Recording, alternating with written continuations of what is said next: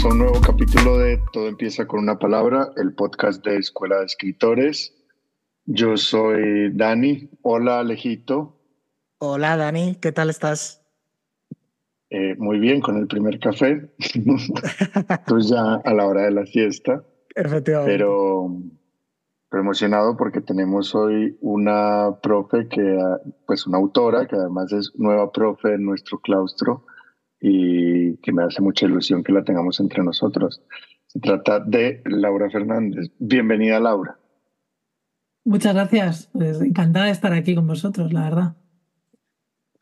Pues para quienes no conozcan a Laura, que si no la conocen no sé dónde han estado los últimos tres o cuatro años, porque en 2021 reventó el panorama literario en España, eh, pues vamos a hacer una pequeña intro de, de la vida de Laura Laura es autora de seis novelas. Bienvenidos a Welcome, Gwendolyn Kramer, La chica zombie, El show de Grossman, Connerland, La señora Potter no es exactamente Santa Claus y acaba de sacar el, un volumen de relatos titulado Damas, Caballeros y Planetas, que sacaste hace nada, ¿no? En noviembre, creo. Octubre, sí, octubre. Octubre, noviembre. Em, con la señora Potter no es exactamente Santa Claus, fue distinguida con el premio Ojo Crítico de Narrativa en el 2021, premio Finestres, premio Las Librerías Recomiendan, premio Kelvin, mención especial de los premios de la ciudad de Barcelona, en fin, eh, tu 2021 fue espectacular. Em, bueno, llegaron todos en 2022, pero, o sea, fue el 2022 el bueno, año. Que ahí recogiendo premios, no me podía creer, era como, era, cómico, la verdad, era un poco divertido. Sí, es que era no parar, es que abrías eh, la sección cultural de cualquier medio y aparecía ah, la señora Potter, no es exactamente Santa Claus.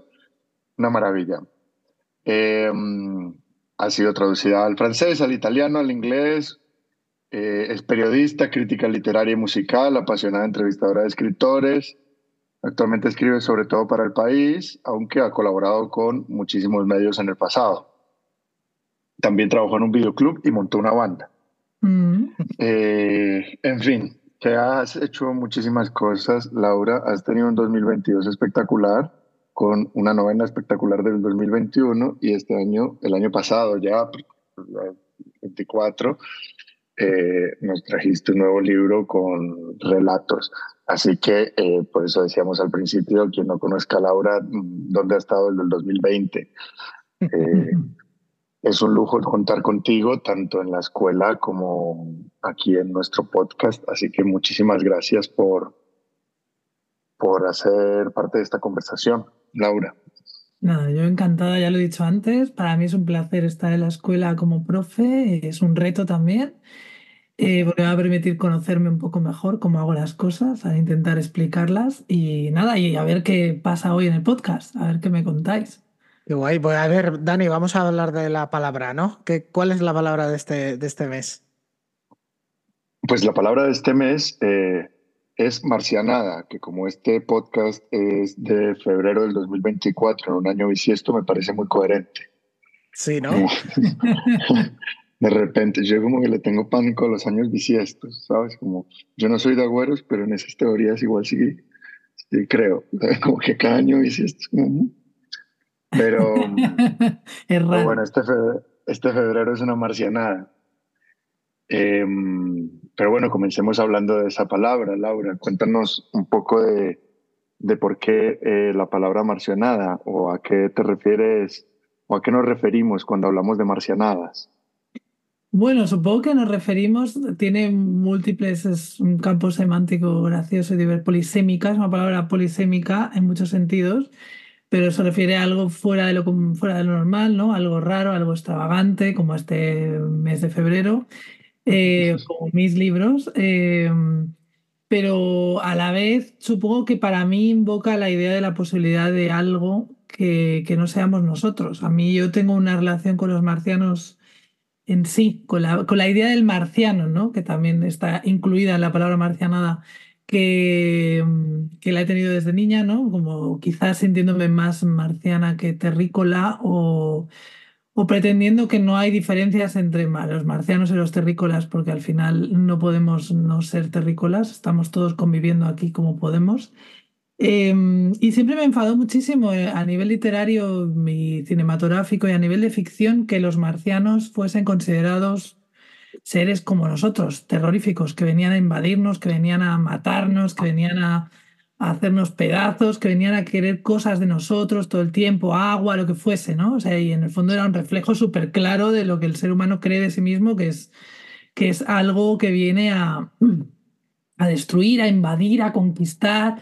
Y, yo, bueno, pues en mis libros, que son marcianadas en sí, eh, los marcianos eh, hacen justo lo contrario, que es admirarnos profundamente como especie y tratar de seguir nuestros pasos. Yo no sé si eso a mí me viene de que yo misma no me siento terrícola y trato de, encajar en, el planeta Tierra, eh, pero sí que es, me parece súper interesante a nivel literario la, idea del marciano por, por lo que aquí tiene que ver con el otro, ¿no? La idea de que el otro eh, es un marciano o lo extraño del otro, la idea del monstruo siempre me ha encantado porque al final el otro para mí no existe. O sea, tú eres el otro para alguien y el otro no es nadie en realidad, no, no puede existir.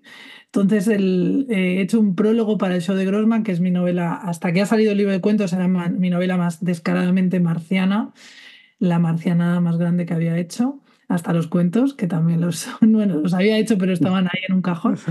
Habían salido en sitios, pero no, pero no eran pero no estaban al alcance de todo el mundo. Em, que bueno, que en esa novela hago un prólogo en el que defiendo mucho esto, ¿no? De que al final el marciano somos nosotros también, ¿no? O sea, el, el, raro, la cosa rara, o eso que no encaja, o eso que nos parece extravagante, como este año bisiesto, también está dentro de nuestro calendario, ¿no? Entonces, al final, em, aceptémoslo. O sea, que, es, que hay cosas que pasan que, que son maravillosas precisamente porque no las controlamos o porque no, o porque no las entendemos. Y no sé, para mí la palabra marcianada tiene mucho que ver con eso, con tiene un componente cómico, evidentemente, porque, porque al estirar la idea del marciano ¿no? y convertirla en algo que es marcianal, ¿no? la marcianada, eh, lo vuelve grotesco, cómico, gracioso, pero a la vez para mí es un, siempre he pensado, es como una especie de pozo eh, que dice muchas más cosas de nosotros que de las que creemos.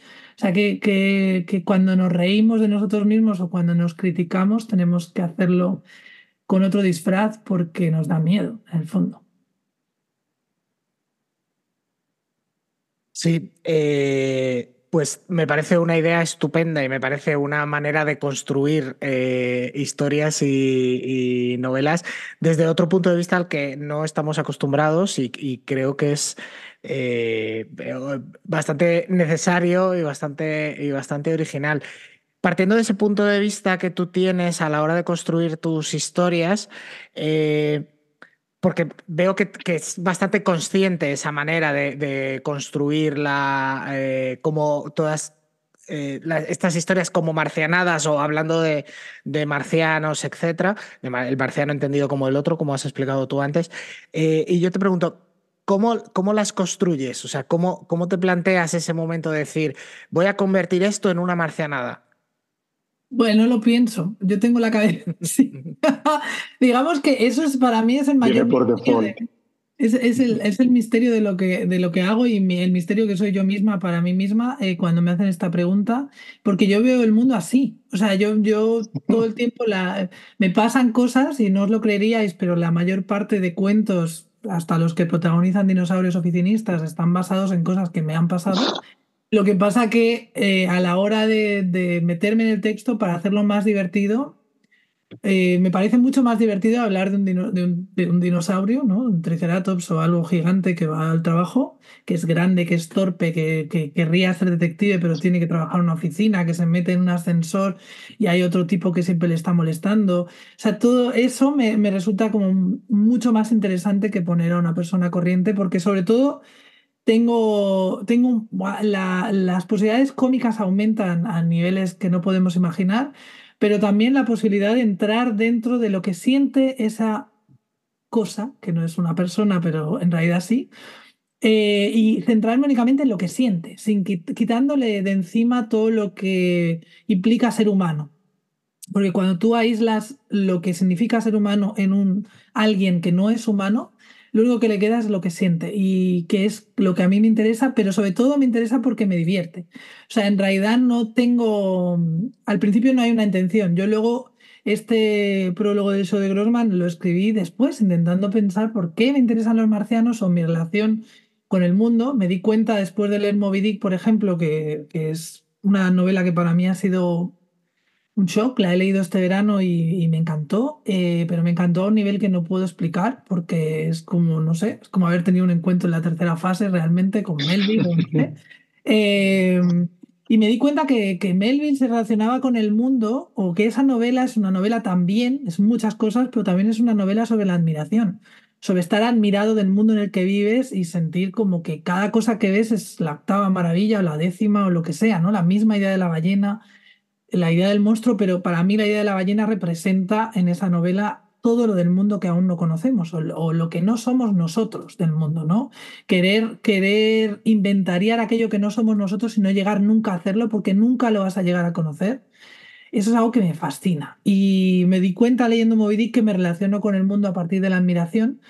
Y por eso escribí luego ese prólogo y me di cuenta de todo esto de los marcianos y de, y de cómo me separo y de cómo cuando tengo que hablar de mí hablo más desde el punto de vista marciano que admira lo que ha hecho el ser humano, porque en el fondo, supongo, como Vonnegut, soy bastante humanista en ese sentido. Me apasiona lo que hemos hecho como especie. O sea, somos la especie escritora, le hemos dado nombre a todo, eh, hemos intentado explicarnos las cosas, le hemos dado un le hemos intentado dar un sentido a todo, pero esto, tanto vosotros como yo, el planeta, todo estaba aquí, ¿sabes? Y nosotros le hemos llamado planeta Tierra, hemos, hemos dicho que la ley de la así, pero eso ya pasaba. O sea, no es que lo hayamos inventado nosotros, ya pasaba. Entonces nosotros hemos, le hemos dado un sentido y supongo que por eso esto es algo que me he dado cuenta, sobre todo a raíz de ponerme a reflexionar para escribir ese prólogo en la reedición del show de Grossman y después de leer Moby Dick, de que, de que hay una admiración en Melville también muy directa y muy evidente por, por todo lo que no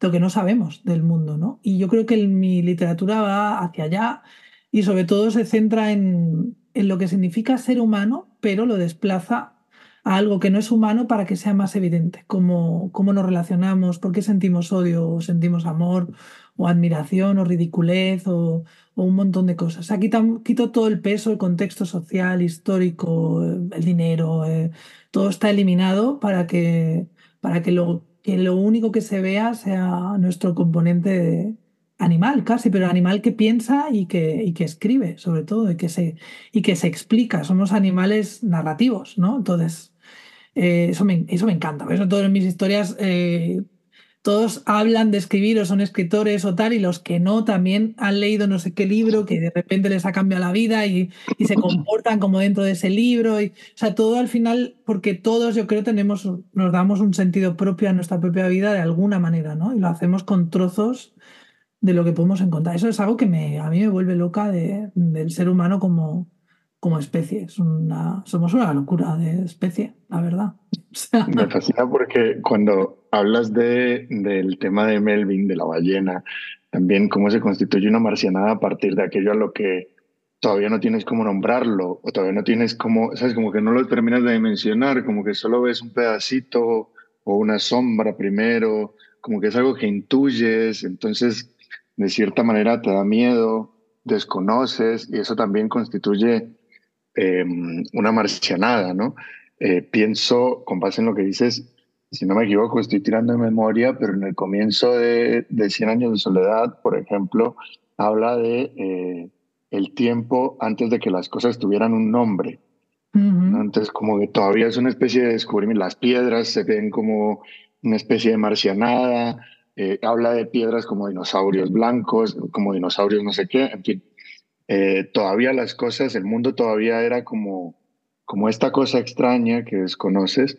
Y justo la semana pasada eh, me leí Los Niños Perdidos de Valeria Luiselli.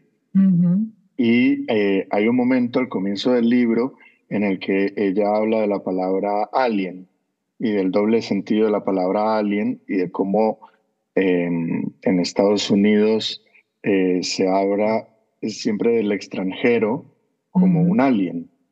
¿no? Entonces te quería preguntar, además de ese carácter, digamos, sobre lo físico, también existe un carácter sobre precisamente las personas, ¿no? Es decir, todas aquellas personas que no pertenecen a una comunidad o a mi comunidad, eh, de cierta manera son el otro y el otro entonces se constituye como un alien, como un marciano, como una marcianada que llega ahí, ¿no? Entonces, pienso, eh, ella de cierta manera termina mostrando cómo en Estados Unidos se ve esa inmigración, pues el libro habla del caso de inmigraciones masivas del 2014, eh, y ven esa migración masiva como, como una invasión, como una marcianada, como una llegada precisamente de esos marcianos, ¿no? Cómo también esa palabra, o bueno, te hago la pregunta, como ¿no sientes que eh, de cierta manera eh, ha implicado muchas veces un carácter negativo la, lo marciano, lo el alien, lo marcianada, como, como constituye también un carácter negativo.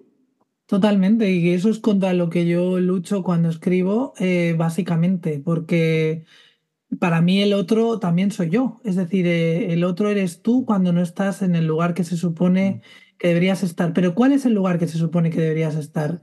¿Por qué hay una historia de ese lugar? ¿Qué sentido tiene? ¿no? no son los seres humanos seres humanos, ¿no? no deberíamos poder estar en cualquier parte.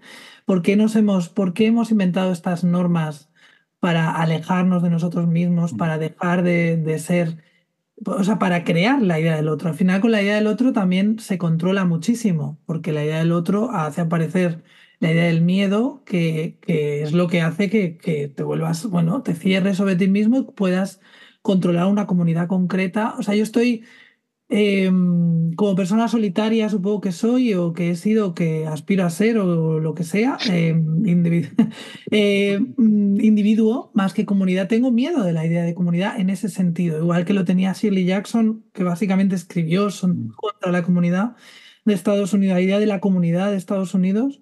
Yo tengo miedo de la idea de comunidad. La idea de comunidad eh, o de pertenecer a un lugar significa que algo no pertenece. Cuando tú perteneces, hay alguien que no lo hace, ¿no? Si todos pudiéramos pertenecer, si pudiéramos hablar de terrícolas, si todos fuésemos terrícolas y no importase, todo sería mucho más fácil y más justo. Pero se han montado todas estas normas eh, que en el fondo nos convierten todo el tiempo en el otro. A mí lo que me lo que me fascina de la palabra del otro, del concepto del otro, es que pocas veces se habla de eh, que el otro es un, sistema espejo. Es decir, no hay, no existe nunca, porque el otro también eres tú. Cuando te, cuando te plantas delante de otro, tú también eres el otro para él, ¿no? O sea, es un sistema espejo que anula por completo la posibilidad de, de que exista un otro. Pero lamentablemente, por todo eso que en mi literatura no existe, porque creo que no debería existir en el mundo, que ese contexto social, histórico y el peso de muchas culpas y de muchos crímenes y de todo lo que la humanidad,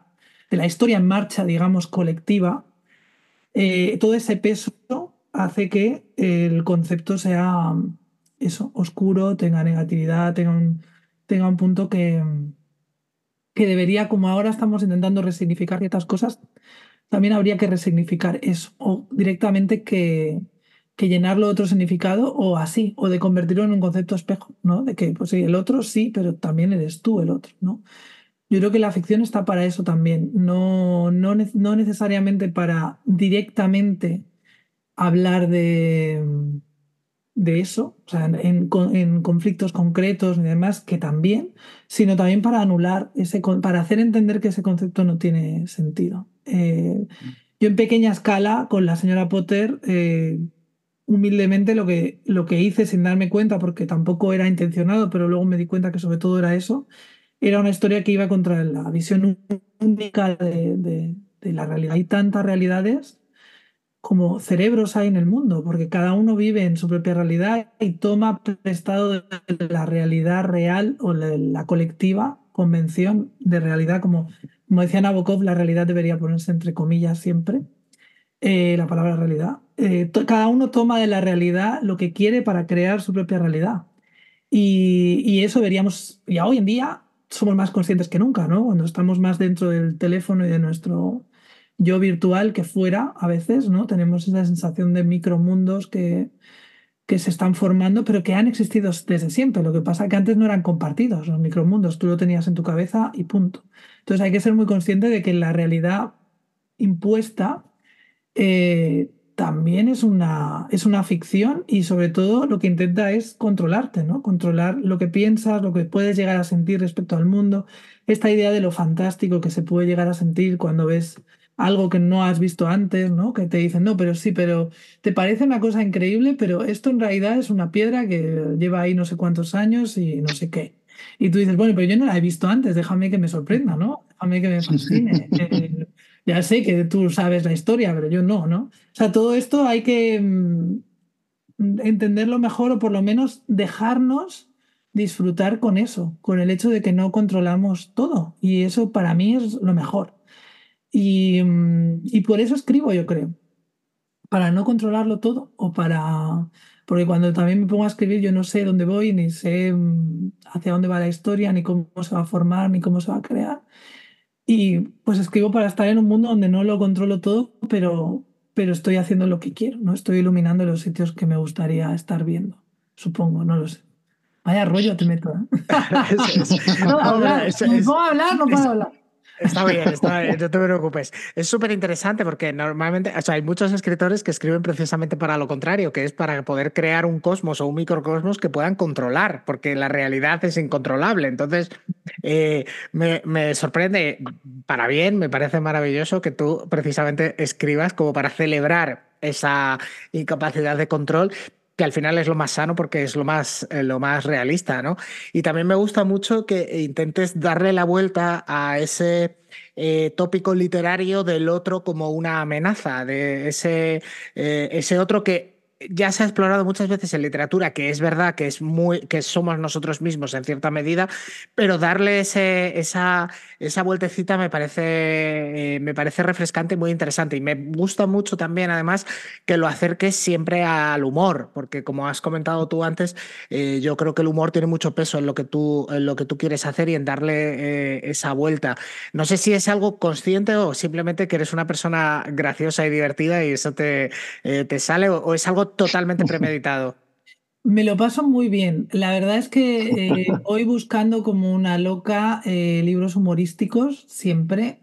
Leo, soy como una especie de enciclopedia, podéis preguntarme lo que queráis sobre libros de humor de todas las épocas, de, desde el siglo XIX hasta hoy, eh, de escritores muy conocidos que tienen el típico libro humorístico, desde Kingsley Amis, tiene un libro sobre una pensión con, con, además marcianos muy divertido, por ejemplo. O sea, soy una buscadora de libros que, que rompen eh, la idea de lo convencional y sobre todo juegan con el absurdo y lo grotesco. Y eso me viene pues primero porque supongo que me quiero divertir cuando, cuando leo, quiero, pero quiero que el mundo pese poco, es decir, porque creo que pesa poco. Tú puedes decidir, hubo un momento en mi vida, y esto lo he explicado muchas veces, en que me dije a los veintitantos, eh, tu vida, puedes decidir eh, que tu vida es una comedia o una tragedia, más allá de todo lo que te pase, siempre lo puedes ver desde el otro lado. O sea, una cosa horrible que te pase, si le ves la vis cómica, la puedes encontrar, lo aseguro.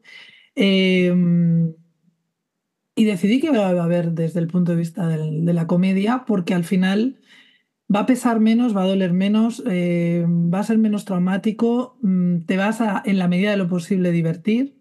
Y esto me lo enseñó John Fante con Preguntar al polvo después de leer ese libro y también después de leer Duluth de Gore Vidal, que son libros fundacionales tanto en mi estilo como en mi forma de ver el mundo. Eh, y me dije, bueno, todo puede, todo puede flotar o todo puede pesar muchísimo, ¿no? Pues vamos a hacer que flote. Y entonces me volví en una buscadora incansable de escritores que pensaran como yo o que, o que intentaran ver el mundo como yo.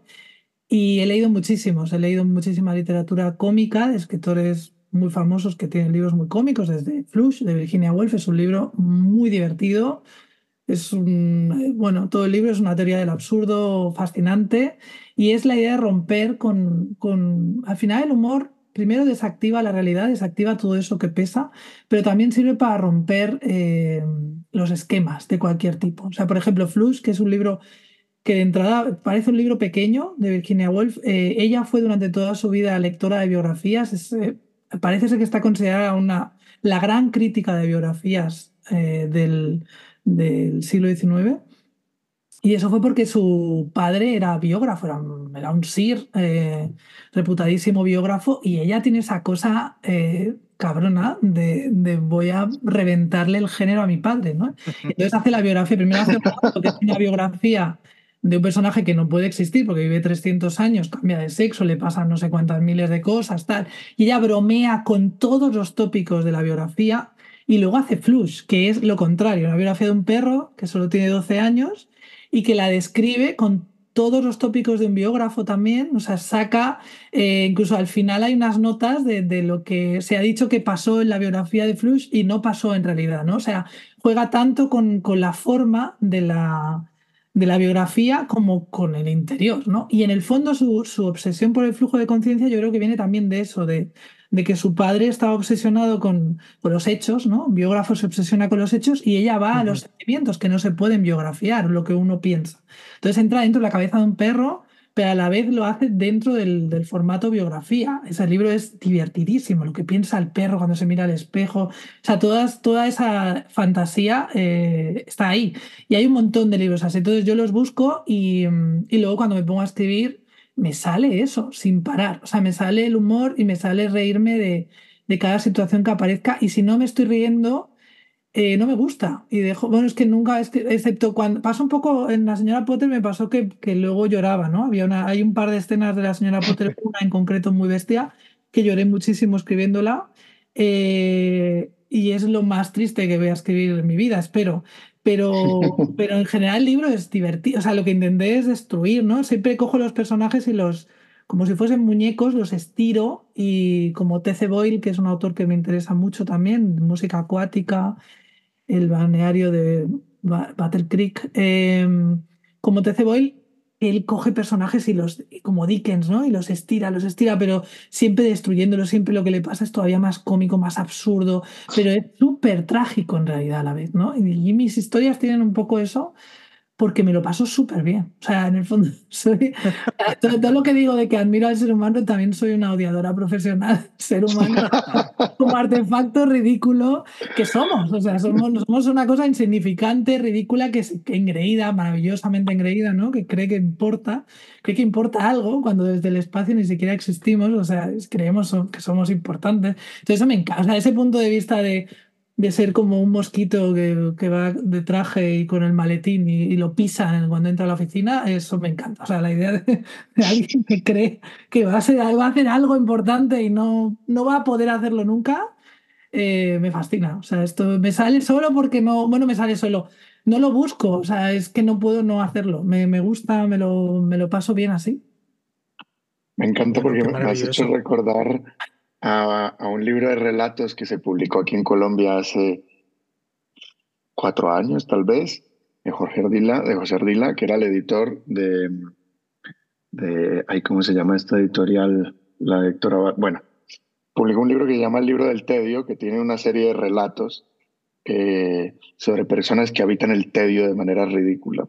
Algunos porque se creen importantes, otros porque se creen muy aburridos y, hay uno en particular que es buenísimo, que es de un oficinista que va todos los días a la oficina y llega a su puesto de trabajo y no sabe lo que tiene que hacer. Le parece aburrido todo. No sabe lo que tiene que hacer, pero llega todos los días puntual, igualmente, porque igual es un gran oficinista. Entonces lo ascienden. Entonces, de repente tiene una posición senior, pero no tiene nadie a cargo. Y sigue sin saber lo que tiene que hacer pero es puntual y llega a tiempo y bien vestido y parece un oficinista de verdad, entonces lo vuelven a ascender, pero sigue sin tener nada que hasta que el tipo empieza a tomar una cantidad de, posiciones directivas dentro de la empresa y de repente se queda con una empresa que no hace nada.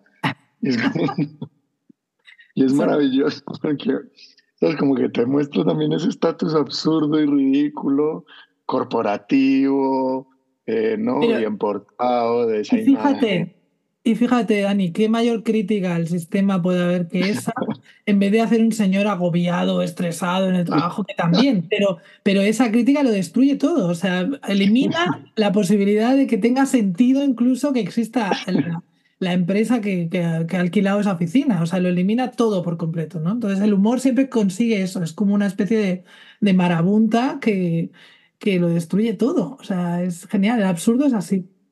Sí, no, es como el, en, eh, en Friends eh, lo que pasaba con Chandler, que era como el que tenía el trabajo más serio, más neoyorquino de todos, ¿no?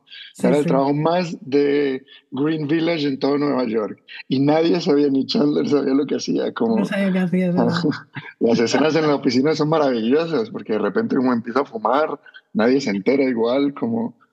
Eh, y es, ese tipo de, de construcciones me encantan, porque claro, nos muestran como marcianos en un propio ambiente eh, que nosotros hemos construido, pero no sabemos muy bien para ¿En qué. qué consiste? Claro, sí, sí, sí. Tal cual. Eh, esto es más importante, el qué es el por qué, eh, está ahí, ¿no? Como por qué, por qué va uno todos los días a esto, lo vive. Pero bueno, yo con esto quería preguntarte dos cosas. ¿Cuál es el papel? Porque yo, por ejemplo, el libro que traigo para recomendar hoy eh, es, bastante, está bastante marcado el tema del ritmo y del lenguaje. Eh, quería preguntarte cuál es el, el, papel del ritmo y del lenguaje en la construcción de, un, eh, de una marcianada o de un marciano. Em, porque claro, esto al final tiene que constituir un universo, digamos, no necesariamente ajeno, pero sí propio, que le dé una especie de o bueno, te lo pregunto y que, me, que nos cuentes, como cómo se construye ese universo lingüístico, rítmico, para, para que un marciano sea un marciano, para que una situación sea una marcianada.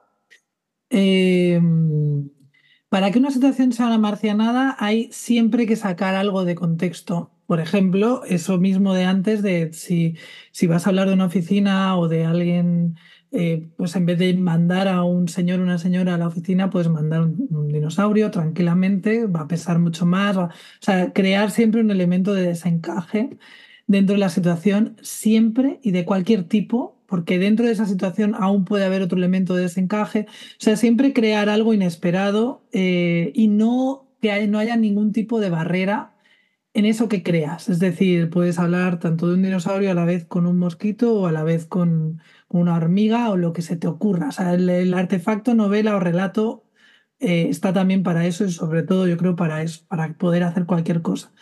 Y mm, a nivel de ritmo y todo lo demás, en mi caso, eh, lo que me he dado cuenta también es que a mí la, ficción me funcionaba, yo misma escribiendo ficción funcionaba como una especie de eco de los libros que había leído, sobre todo de adolescente y, de, y demás, y de bueno, veinteañera y demás, que, era, que eran traducciones em, del inglés, sobre todo, pero también de otras lenguas, al español, a ese español como neutro que teníamos todos hace unos años en las traducciones, ¿no? que estaba un poco contaminado por los, por los localismos y, y que a la vez era completamente marciano. O sea, ese español que nadie habla pero que tú pones Friends y si lo doblas, hablan ese español. Dicen, oh, querida, y dicen, ¿acaso viniste ayer o pan comido? Esto es pan comido. Eh, todo ese, toda esa jerga que es puramente para mí de la ficción y de una ficción muy concreta, bueno, de una de la ficción básicamente, porque la literatura está siempre ahí, eh, y también de la televisión, para mí solo funcionaba así. O sea, el tipo de libro marciano que yo escribo solo funciona con ese lenguaje y ese lenguaje ya me pone por completo en sintonía tanto con la historia que estoy contando como con la posibilidad de que haya dinosaurios dentro de esa historia, porque la propia lengua no existe en la que estoy contando la historia, es un español de ficción que, que se sigue practicando porque los doblajes siguen existiendo y son idénticos, no ha cambiado apenas nada. Además, esa impostación ¿no? que se hace en el doblaje en español, que es maravillosa, que es como tan sobreactuada, tan delirante casi de película porno un poco a veces, ¿no? Tiene ese aire como tal, que dices, no, la gente no habla así, ¿no? No habla tan bien, ¿no? O sea, luego lo ves en el original y dices, pero claro, es una voz normal y luego está la voz del doblaje que todo lo, ¿no? Todo lo embellece. Pues eh, cuando yo escribo necesito que esté así, embellecido de esa manera, eh, porque entro automáticamente, ¿no? Es como si hubiera un clic en mi cabeza y estoy ahí dentro. Y luego otra cosa importantísima para mí es que como las historias eh, las palabras son importantes en el sentido de que cada una de ellas reclama su protagonismo.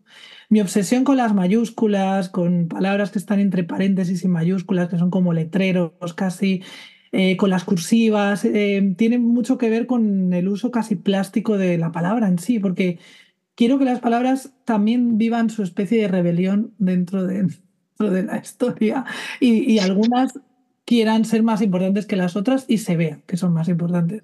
Entonces hay como una pequeña montaña rusa que en mi caso eh, funciona además con el, con el ritmo este sincopado casi de sitcom porque casi todos son diálogos muchas veces, aunque, aunque sean diálogos internos del propio personaje consigo mismo, con, o con los muñecos que tienen la corbata ese día, o los muñecos propios de la corbata hablando entre ellos del tipo que lleva puesta la corbata. O sea, todo eso funciona como una especie de locomotora porque, porque está en el mismo en el mismo saco enloquecido, supongo, de, de permitírtelo todo, en realidad. En mi caso, tiene que ver sobre todo con permitírmelo todo, permitirme que las palabras importen, cada una a su manera, y que las, y que las escenas pueda pasar de todo y, que todo sea siempre una marcianada o tenga componente, componente de desencaje marciano importante.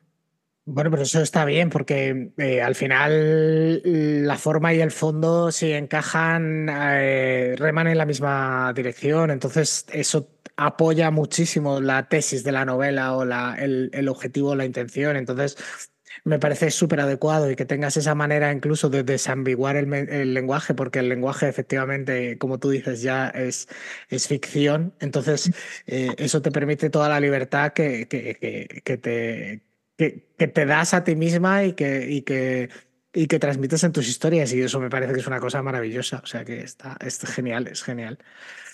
Em, Dani, yo creo que ya vamos a empezar con las recomendaciones, ¿no? ¿Te parece? Sí, me temo que sí. Eh, em, ¿Comienzas tú, Alex? Venga, eh, yo me voy a ir a una marcianada clásica y eh, os voy a recomendar este mes Historias de Cronopios y Famas de Julio Cortázar, que yo cuando lo leí la primera vez, inocente de mí, intenté eh, como decir, vale, pues eh, los cronopios hacen esto, las famas hacen esto, las... y claro, eh, eso es imposible. O sea, quiere decir, en cada uno de los microrelatos es otra, o sea, es el universo se crea y se destruye en cada uno de los, de los microrelatos de la, de la historia. Y yo dije, ¿esto qué es? No puede ser. Y yo volví, y no era capaz de entrar en el libro hasta que no dije, eh, ya está, no es nada. O sea, quiere decir, no, no, no, es, no estamos queriendo, o sea, no tienes que entender nada necesariamente. Y entonces ya ahí entré y me encantó y tal. Pero reconozco que fue como eh, porque lo leí cuando, cuando era adolescente y no me entraba en la cabeza que eso pudiera ser un libro, o sea, que pudiera haber libros así. Yo decía, pero ¿cómo me han estado mintiendo todo este tiempo en el colegio, en el instituto? No, no sabía que esto existía y para mí era una cosa súper loca. Y cuando hemos, eh, cuando hablamos de, de, que la palabra de, esta, de este mes iba a ser marcianada, dije, yo me voy a mi marcianada eh, primigenia, ¿no? Como lo, aquello que, que me hizo entrar en este mundo. Luego ya vinieron eh, otras, eh, pero esta como que fue la, fundacional y, digo, bueno, pues me voy a ir con el clásico y me voy a quedar muy a gusto. Dani, ¿cuál es la recomendación que nos traes tú esta, este mes?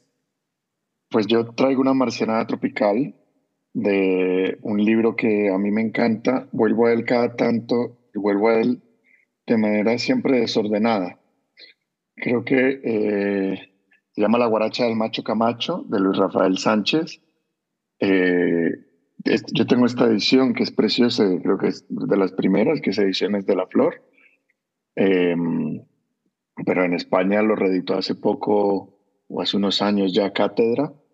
Debo confesar que, y no porque tenga algo en contra de Cátedra, faltaba más, que cuando vi esa edición me molestaba muchísimo la cantidad de notas al pie que tiene porque como el libro crea un lenguaje tan, tan, tan hablado, lo va deformando tanto hasta convertirlo en una marcianada, como la cantidad de explicaciones que hay abajo siempre me parecían como mariantes. Entonces, por eso siempre me ha gustado mucho más edición que la original, que no tiene una sola nota al pie. Em, voy a leer un pedacito muy corto de cómo comienza. El libro antes tiene una especie de advertencia eh, para lectores, donde le explica que todas las voces son de disqueros, locutores y microfoniáticos. Em, voy a leer un pedacito simplemente como para que me parece más fácil de explicar leyéndolo, o me parece que se explica solo leyendo el comienzo. Si se vuelven ahora, recatada la vuelta y la mirada, la verán esperar sentada, una calma o la sombra de una calma atravesándola. Cara de ausente tiene, cara de víveme y tocame, las piernas cruzadas en cruz. La verán esperar sentada en un sofá, los brazos abiertos, pulseras en los brazos, relojito en un brazo, sortijas en los dedos, en el tobillo izquierdo un valentino con dije, en cada pierna una rodilla, en cada pie un zapatón singular. Cuerpo de desconcierto tiene, cuerpo de ay, deja eso, ven. Cuerpo que ella sienta, tiende y amontona en un sofá tapizado con paño de lana, útil para la superación de los fríos polares, pero de uso irrealísimo en estos trópicos tristes. El sol cumple aquí una vendetta impía, maneja el pellejo, emputece la sangre, borrasca el sentido.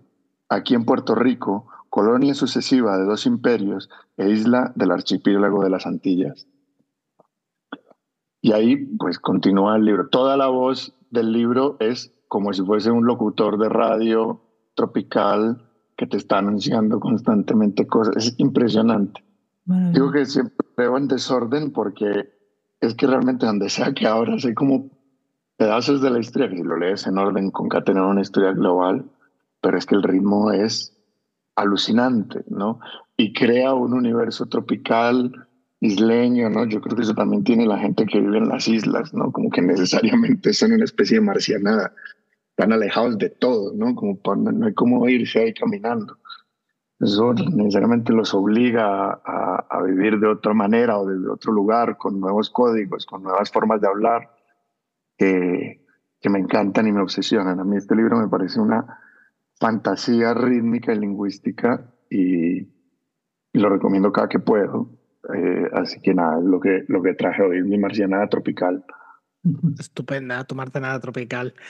Eh, Laura, eh, ¿tú qué nos recomiendas? ¿Qué marcianada nos recomiendas? Mm, mira, pues puedo hacer dos, porque una va a ser un libro de marcianos, pero como no habéis leído nunca, y, y otra va a ser una marcianada de esta nivel formal, como habéis hecho vosotros. voy a empezar con la formal hay muchas de estas, ya que estoy en el curso de la novela posmoderna, podría decir un montón, pero voy a decir como tú la primera que me impactó muchísimo, que fue, es un cuento que está incluido en, el primer libro de cuentos de Robert Cooper, que se llama El Urgón Mágico, el libro y el cuento. Y ese cuento, eh, lo que pasa dentro es increíble, y yo nunca había leído nada igual, es que la historia avanza en todas direcciones y en todas a la vez. No, esto no es una cosa, frase hecha de nada, es así.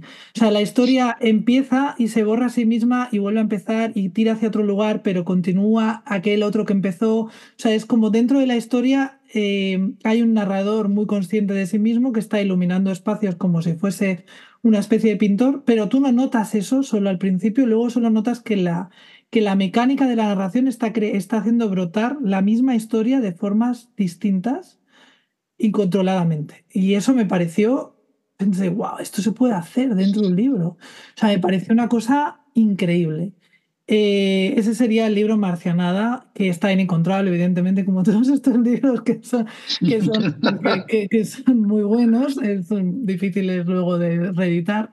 Eh, y el libro con marcianos, como nunca lo habéis leído antes, a lo mejor vosotros sí, es un libro con el nombre marciano en el título que se llama Marciano, vete a casa mm, de Frederick Brown, que es un libro humorístico, fundacional, eh, de, esta idea del...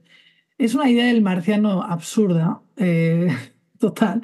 Además, el protagonista es un escritor de ciencia ficción tristísimo porque le acaba de dejar la novia, está ahí con la sudadera de ella puesta en casa, años 60, 50, América y de repente tocan a la puerta porque no se le ocurre ninguna idea y tal, y es un marciano diminuto. Eh, que además eh, es el primero de muchos, porque de repente los marcianos empiezan a llegar a la Tierra en oleadas, en oleadas de miles de millones. Son todos diminutos, se te meten en casa, tienes cinco o seis, y te, y te señalan todo lo que haces mal todo el rato. Pero eso incluye cuando te acuestas con tu marido, con tu mujer también. Están allí, hay siete mirando, ¿no? Con palomitas y diciendo, eso se hace mal, esas cortinas son muy feas, pero ¿cómo la traes a esta habitación? Pero es un libro maravilloso. Y claro, el, ser humano, eh, que al principio es como, bueno, han venido los marcianos y tampoco está tan mal, son pequeñitos, tal, no sé qué, de repente es, por favor, que se vayan ya y nos dejen de juzgar, o sea, ¿qué coño es esto, no? Eh, ese libro es increíble. El autor Frederick Brown hizo también novela negra, todo eh, lo que hizo siempre es literatura de altísimo nivel de humor. Está evidentemente súper descatalogado, nadie lo ha recuperado jamás, aunque este libro de Marciano, Vete a casa, es la clásica Martians Go Home, ¿no? Es el, hay camisetas, hay una película, eh, pero es un libro que no está en la calle y es un libro divertidísimo Mm, y no entiendo por qué. Así que ahí van las dos. Bueno, yo me he de decir que me alegro de que estén descatalogados porque así no, no suben tanto mi lista de pendientes. Es como, ah, no, puede, como están todavía descatalogados, puedo ser, estar tranquilo con ya mi lista que no, que no sigue creciendo. Así que lo agradezco. O, lo que significa es que sube el precio de tu lista de pendientes. eso también, eso también. Madre mía, la segunda mano. Bueno, eh, pues eh, vamos a despedirnos ya, ¿no, Dani? ¿Te parece? Sí. Eh, pues nada, Laura, nos regalas tus redes sociales, ¿a ti cómo te encuentran? Pues en Twitter estoy Laura-Fernández, tal cual. O sea, me pasé Twitter el primer día porque encontrar mi nombre sin, sin utilizar era, un, era, vamos, era una utopía. Yo creo que nadie lo ponía porque pensaban que ya estaba pillado. Y en, Instagram tengo lau-fernández, eh, o sea, arroba lau-fernández o Twitter arroba laura-fernández. Muy bien, Alejito, ¿a ti cómo te encuentran? Como Alejandro Marcos Ortega en las dos, en las dos redes. ¿Y a ti, Dani? A mí como Dani es por aquí. Y, Daniel Montoya, pues. Eh, así que nada. Y ah, las redes del podcast, a lo mejor. claro, esto este espacio desde el que estamos hablando es arroba podcast en cualquier lado. Em, Laura, muchísimas gracias. Ha sido una conversación muy linda, muy rica. Me he reído bastante. Ha sido un placer. Igual. Así que muchísimas gracias. Alejito, nos, nos vamos hablando y nos vemos el próximo mes. Efectivamente, nos vemos aquí el próximo mes. Un placer, Laura. Muchas gracias, Dani. Muchas gracias a vosotros.